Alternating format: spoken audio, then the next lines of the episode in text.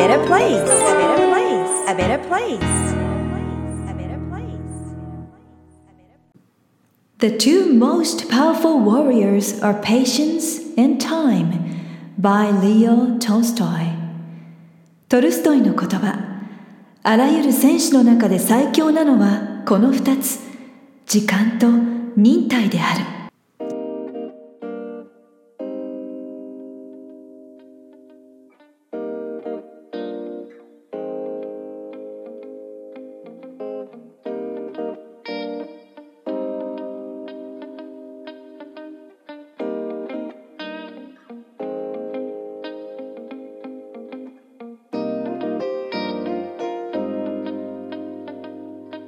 さ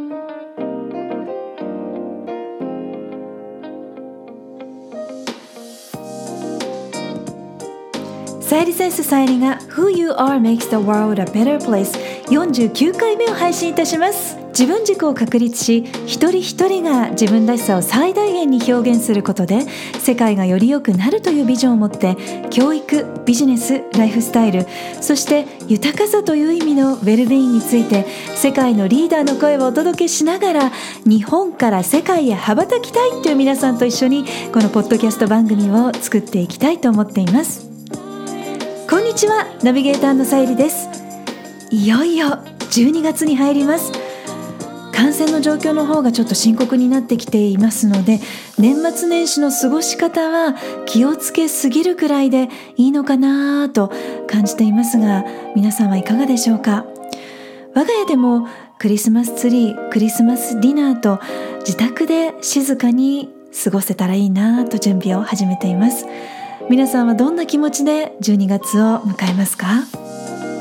さあ今回49回目はこれから10年をプラン。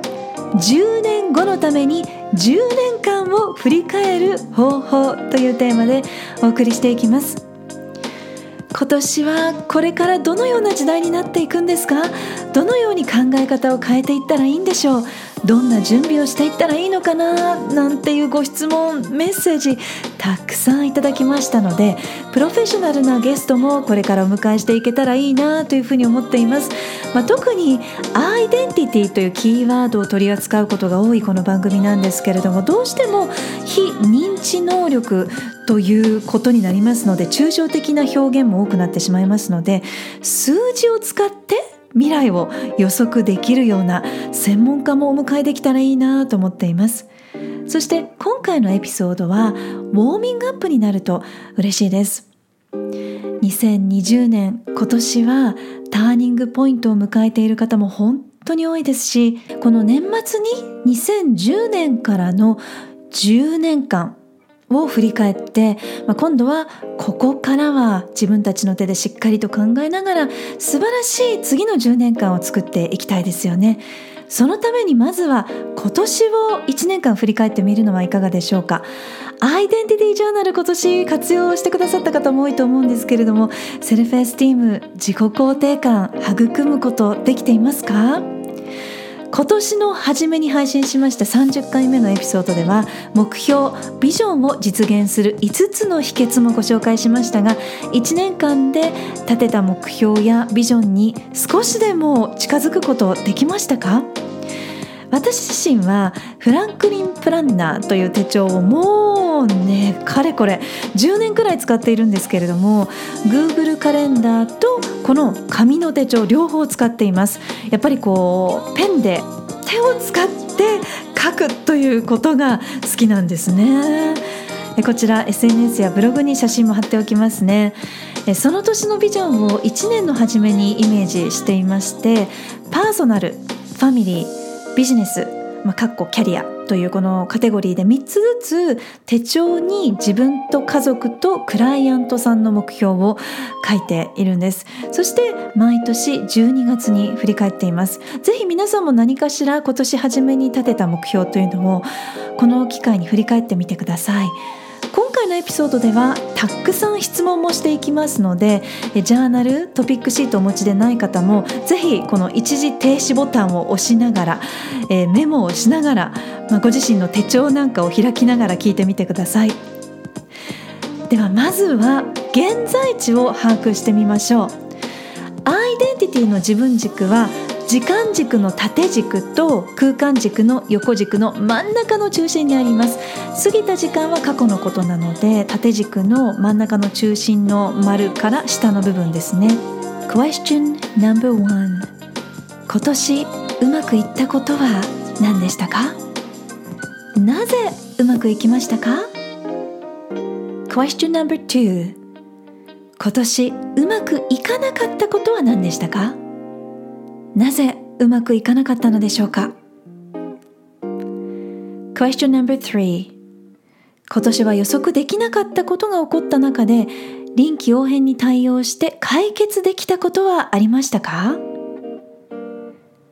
？Question No.4 それはどんな自分のキャラクターや特徴が生かされて解決できましたか？Question No.5 解決できなかったことはありましたか？その中で緊急に対応した方がいいことあるいは対応できることはありますか？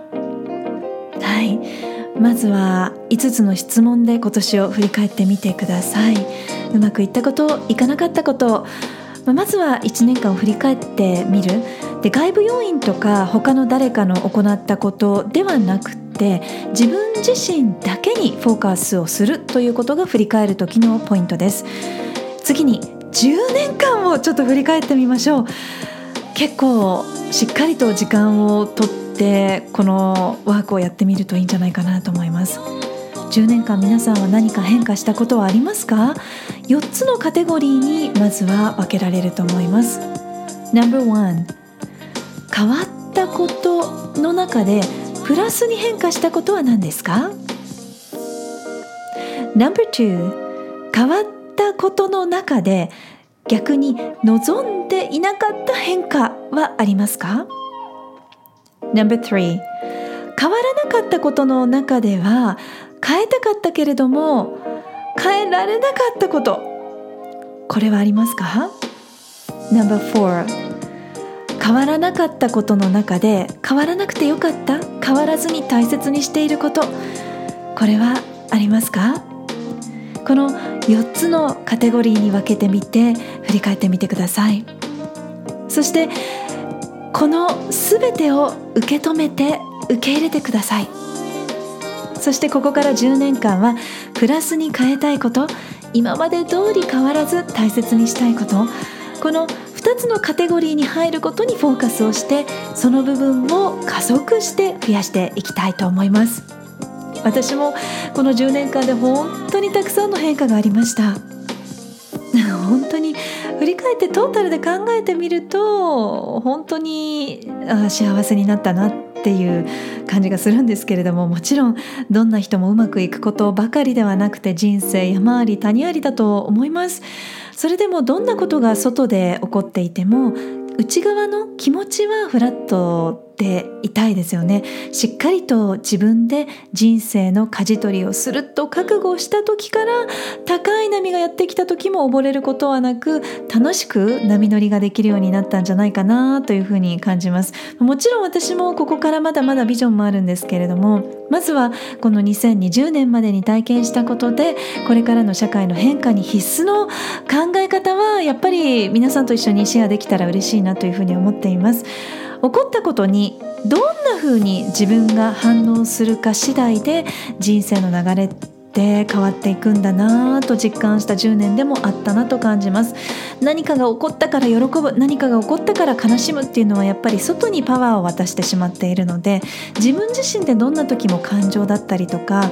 反応を選ぶことができるっていうことですよね。皆さんきっともう実践されていると思うんですけれども改めて振り返ってみるとやっぱりいろいろ感じることもあるんじゃないかなと思います。私自身も変わったこと本当にたくさんあるんですけれども10年前と比べるとやっぱりトータルでまずはライフスタイルが本当に豊かになりました。そして心も豊かになりました。まあ逆かな。心が豊かになってライフスタイルが豊かになったという感じなんですけれどもちょうど10年前の11月も本当に10年前に、えー、湘南に引っ越しました。当時はねやっぱりまだまだ育児が大変で3歳と5歳の子供たちと湘南に引っ越して頼る人がいないという中時間もない、えー、そしてラジオ DJ のキャリアもリセットしてしまっていたのでもう本当に10年前はちょうどえ時間も収入もネットワークもゼロからスタートという年で、まあ、新鮮な気持ちでいた反面途方に暮れることもやっぱりありましたけれどもビジョンだけはしっかりと頭と心の中で揺らぐことなくありましたので人生の流れをそのビジョンがリードしてくれたなというふうに感じます。そしてサポートしてくれる方々賛同してくれる方々が集まってプロジェクトが形になったなと感じます本当に感謝しかないですね。今回エピソードでこれをご紹介しようと思った理由は誰か一人の夢が叶うとか自己実現について考えるっていうことは将来の社会づくりにもつながるからだと信じているんです、まあ、オーストラリアの豊かな友人たち台湾シリコンバレーマレーシアいろんな国の方々の考え方この番組でもご紹介してますしこれからも紹介したいなと思ってます。がああと冒頭でご紹介したフランクリン・プランナーの創設者の出身地で本社もあるユタ州を訪れた時もそうですし日本でも経営者のコミュニティでなんだかこう似たような空気感があるんですよね。豊かで優しさにあふれるコミュニティネットワーク。そういうところにいるとあ共通点がこの方々にはあるなと、ね、その世界観をたくさんの方と共有したいなと。地球にも人にも優しいコミュニケーションと経済活動のための教育。これを日本でも実現できたらいいなと、まあ、こんなビジョンがあるので配信したいなという気持ちにやっぱりなるんですよね。10年後20年後私たちそして特に私たちの子どもたちが過ごす社会がどうなっているかというのは私たち一人一人に責任があるし私たち一人一人が変えられると信じているし私が抱いているビジョンといういうか見ているビジョンは今聞いてくださっている一人一人の方が自分が輝ける分野を見つけて活躍することで暮らしやすい社会お互いがお互いに優しくて譲り合うことができてお互いの繁栄をサポートし合ってお互いが刺激し合って学びや豊かさをシェアして一緒に繁栄できる社会につながっていくんじゃないかなと信じているからなんですね。そして何よりも日々多様なルーツ国籍の方とお話をしていて先日も南アフリカの英語の先生とお話をしていたんですけれども日本人ってどうしてこんなにシャイで間違うことを恐れるの？なんて聞かれたんですけれども日本人がやっぱりねあの世界とフェアに対話をできることで日本のサービスが必要とされている国や人に届けることができてそれがまた日本の繁栄につながると信じているからなんですね。私自身もまだまだプロセスを経ているところですけれどもまずはこの10年間で豊かになったなぁと大きなシフトを感じられる分野というのが5つありますので何をどんな風に自分が変えたら現実が変わったかというのをちょっとご紹介できたらいいなと思います。えまずは1つ目のカテゴリーは衣食住えー、衣食住の「イ・ファッション」はもう本当に大好きなんですけれども当時は、まあ、10年前ですよね外見よりも子どもたちの教育や自分の心に向き合うことの方が大切だと思っていましたので、まあ、そちらの方にやっぱり必死でなかなか自分のアイデンティティをファッションで表現する余裕はなかったように感じます。まあ、でも海外のグローバルなサステイナブルとかエシカルなファッションスタイルやシックなクローゼットの作り方など発信しているインフルエンサーがたくさんいるんですけれどもそういった方々に刺激を受けて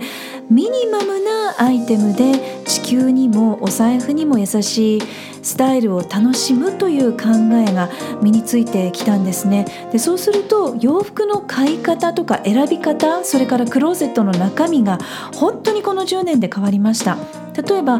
ちょっと高額でもタイムレスなアイテムというのはこう買い漁るのではなくって毎年一つ一つちゃんと計画をして時間をかけて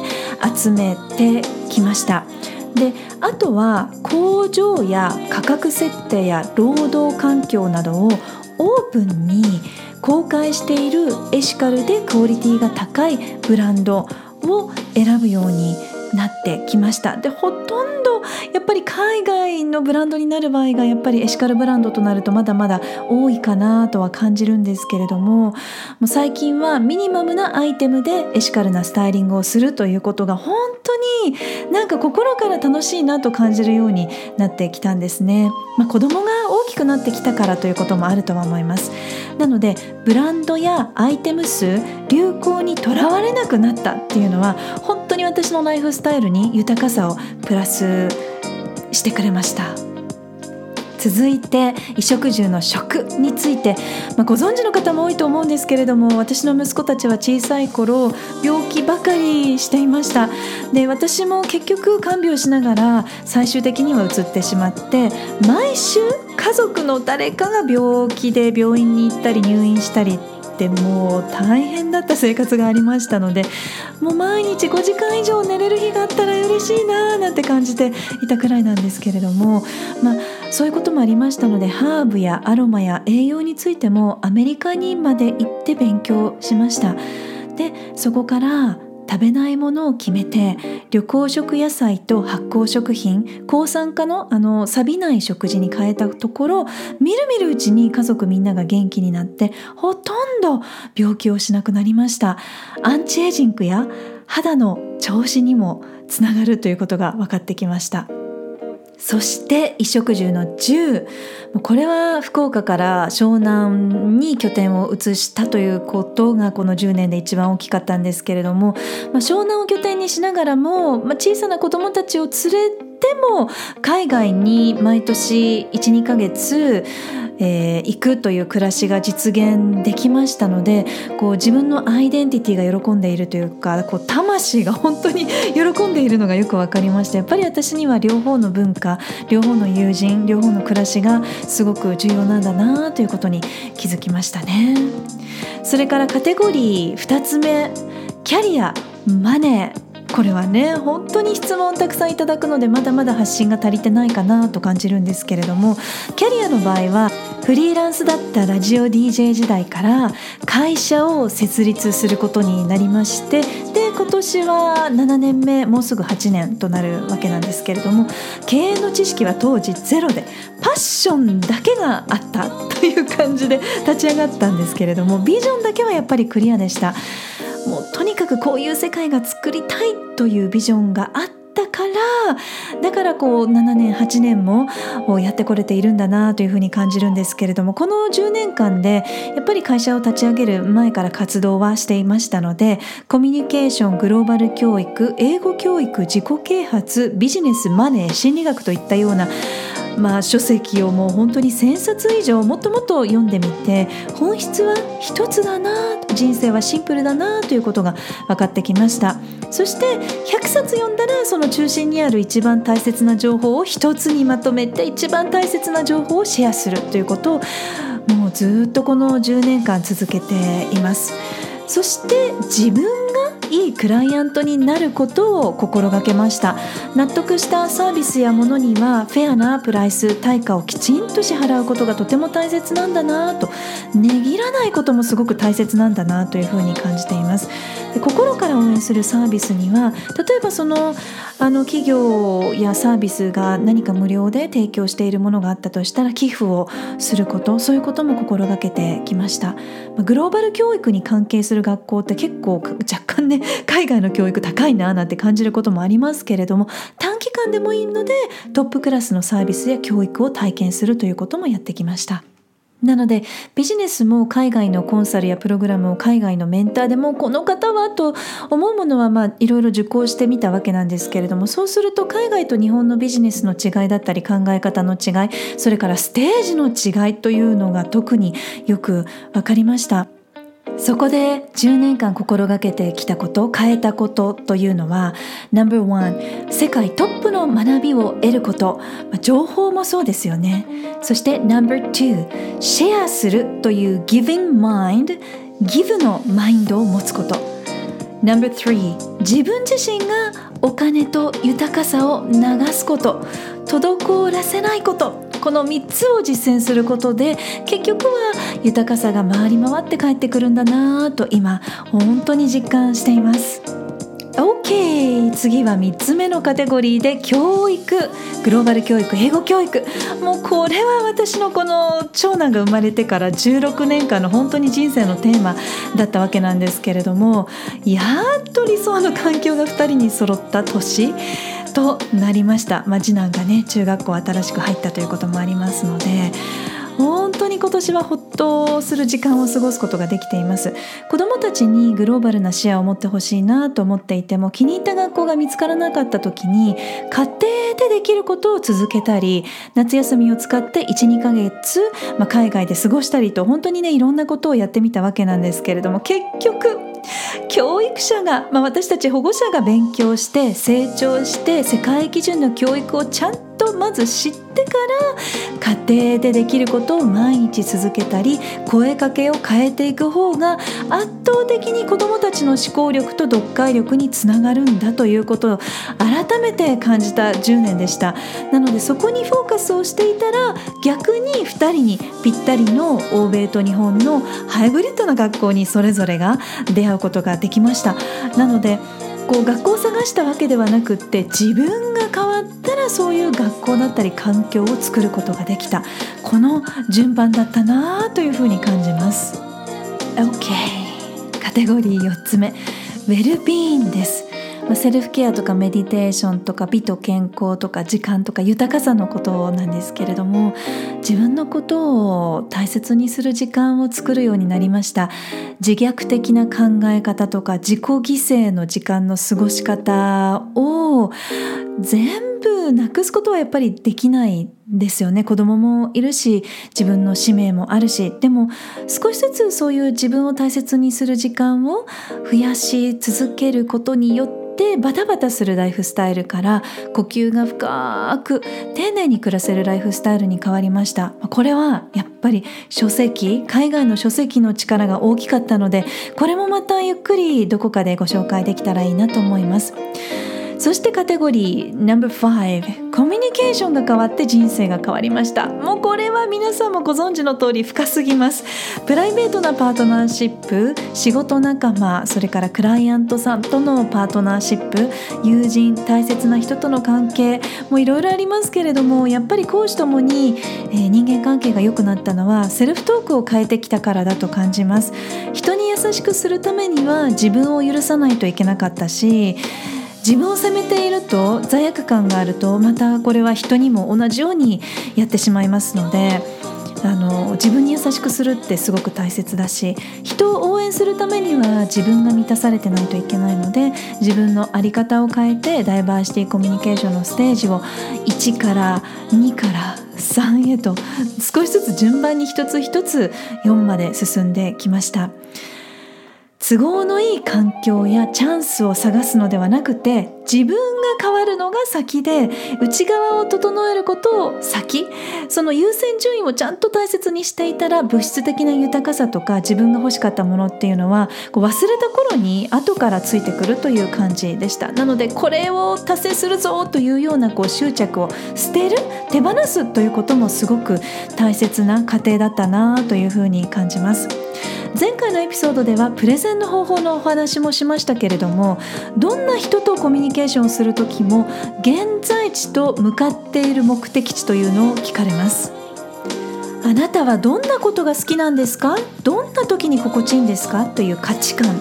それからあなたは何の専門家ですか？という使命コアコンピテンス。それからあなたは今まで何をしてきたの？というアイデンティティ、まあ、そういうこう現在地アイデンティティをしっかり伝えることができてそこから次に聞かれるのが今度はビジョンなんですね。シリコンバレーで初めてお会いした方と会話をしていてズバリ今までの人生で一番短い質問で聞かれたことがありました。仕事内容を私があの伝えた時にこんな質問が返ってきたんですね。君は今どの場所にいてどこからどこまで行きたいの？From where to where do you wanna go? と本当にこの言葉通りにズバリランチで聞かれたことがありました、まあ、3秒くらいの質問に1時間も答えるわけにはいかないのでこの日頃ビジョンを抱くとか自分の価値観や使命に気づくということがどれだけ雑談力につながってそこからチャンスにつながるのかも改めて感じたエピソードでした。いろいろ振り返ってみますとやっぱり10年前にビジョンをイメージできていたことビジョンボードを作ったことっていうのは本当に大きかったと思います。つまり今の延長線上今歩いてるレールを歩く必要はない。それは自分で決めることができる。自分の未来は自分で作ると決断することこそが新しい人生を歩むターニングポイントとなるということなんですよね。もし私もそれをしていなかったら長男の個性を今生かすことはできていなかったんじゃないかななんて時々思います。自分のイマジネーションの枠を超えて限界を超えたビジョンを抱くということ。そのために今までと違う考え方を選び直して違う行動をすることがやっぱり重要です。今年は大変な時期を過ごしている方も多いかもしれませんけれども諦めずに一歩一歩またここから進んでいきましょう。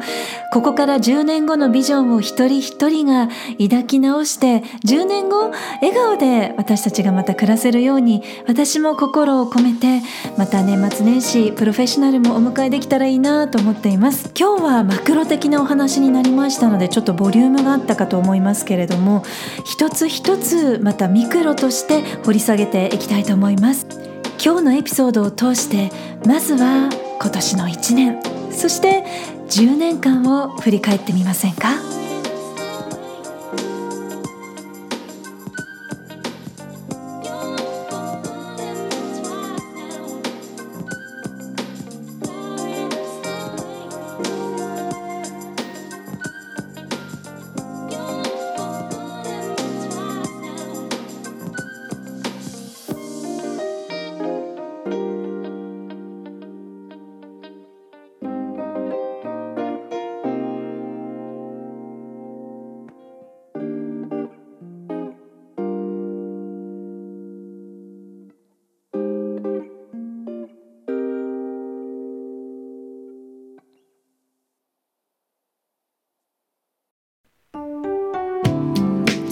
この番組は自分軸を確立し一人一人が自分らしさを最大限に表現することで世界がより良くなるというビジョンで配信しています。